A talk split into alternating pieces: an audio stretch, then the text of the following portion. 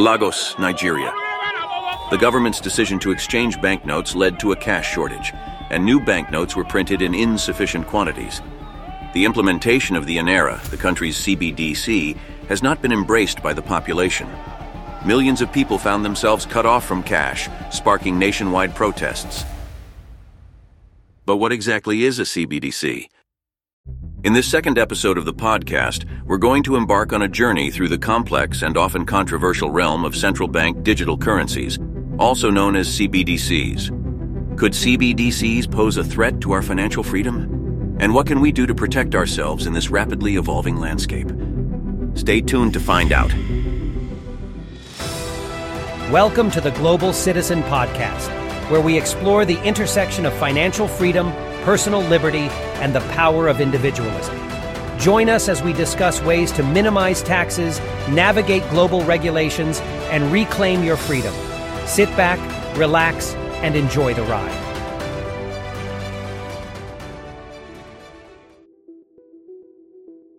So, what exactly is a CBDC? Well, CBDCs are digital forms of a country's fiat currency, issued and controlled by the central bank. They serve as a digital equivalent of traditional banknotes and coins, but unlike physical currency, they exist purely in electronic form. It's important to clarify the distinction between CBDCs and cryptocurrencies, such as Bitcoin or Ethereum, as they are not the same. Cryptocurrencies operate on decentralized networks and are not issued or controlled by any central authority. Unfortunately, some people tend to confuse or even intentionally mislead others by comparing CBDCs to cryptocurrencies. But we must keep in mind that they are fundamentally different in terms of governance and underlying technology. Central banks play a crucial role in the creation and distribution of CBDCs. They are responsible for issuing the digital currency, maintaining its stability, and ensuring its adoption within the financial system. As the issuer of a CBDC, the central bank is also responsible for controlling the supply of the digital currency and managing any risks associated with its implementation, such as financial stability and cybersecurity concerns. So, how do CBDCs actually work?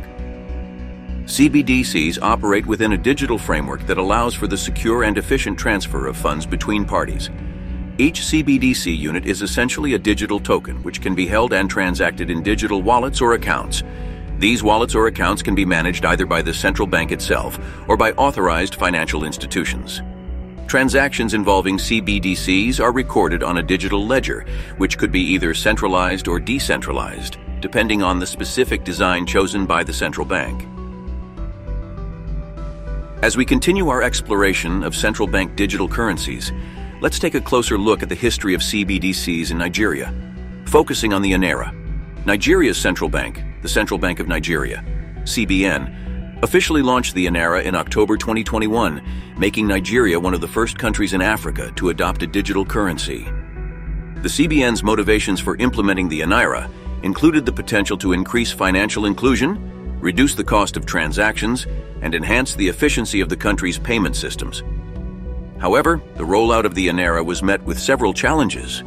Technical difficulties, skepticism from the public, and a lack of proper infrastructure for the smooth operation of the digital currency hindered its acceptance by the Nigerian population. The rise of CBDC. The global trend towards CBDC is undeniable, with numerous countries exploring the development and implementation of their own digital currencies. Some of the countries leading the CBDC race include China, which has been testing its digital currency electronic payment system, and the European Central Bank, which has announced its plans to develop a digital euro. The motivations behind the adoption of CBDCs vary between countries. Some of the key factors driving this trend include improving financial inclusion, enhancing the efficiency of payment systems, reducing transaction costs, and fostering innovation in the financial sector. However, the rise of cryptocurrencies and the increasing shift towards digital payments have also played a significant role in pushing central banks to explore CBDCs. Despite the potential benefits of CBDCs, there are also several concerns and risks that must be addressed. It's important to discuss some of the main dangers associated with CBDCs. Privacy concerns and state surveillance.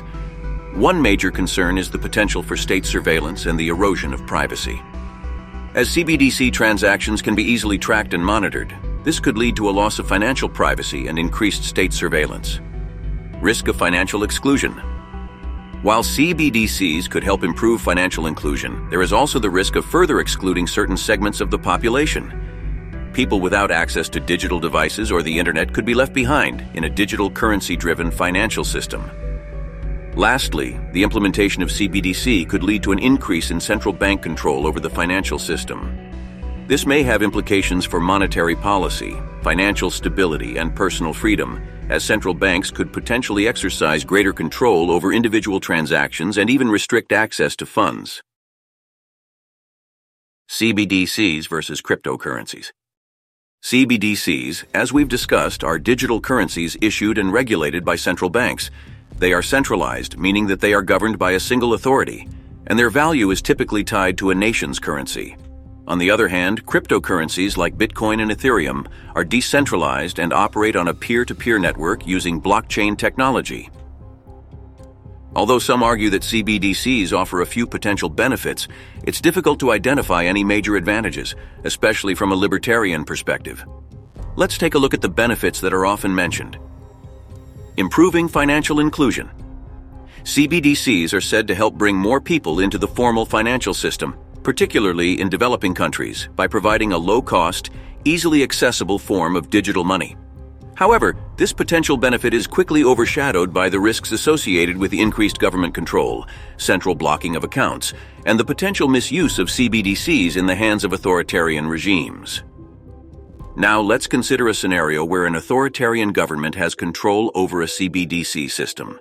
Imagine a situation where the government doesn't like what people are saying or expressing their opinions, and as a result, they decide to block or freeze their accounts. This would be a direct infringement on individual freedom and could easily be used to silence dissenting voices.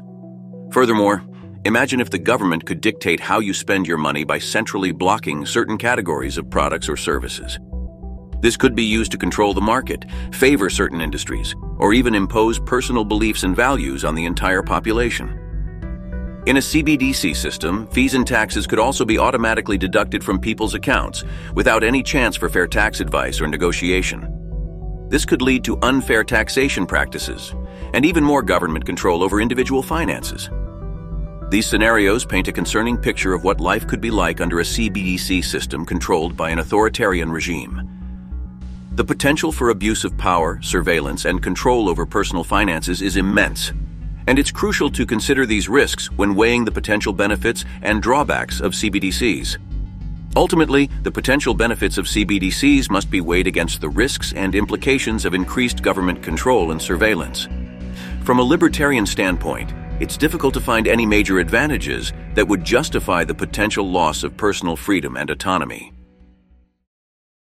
As we wrap up our discussion on central bank digital currencies, it's essential to consider the broader implications and how fostering competition and innovation in the world of digital currencies is crucial.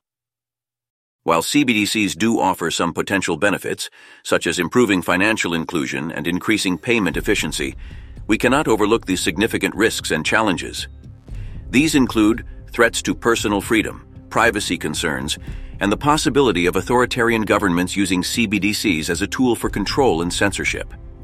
We must also consider the risk of algorithmic overzealousness.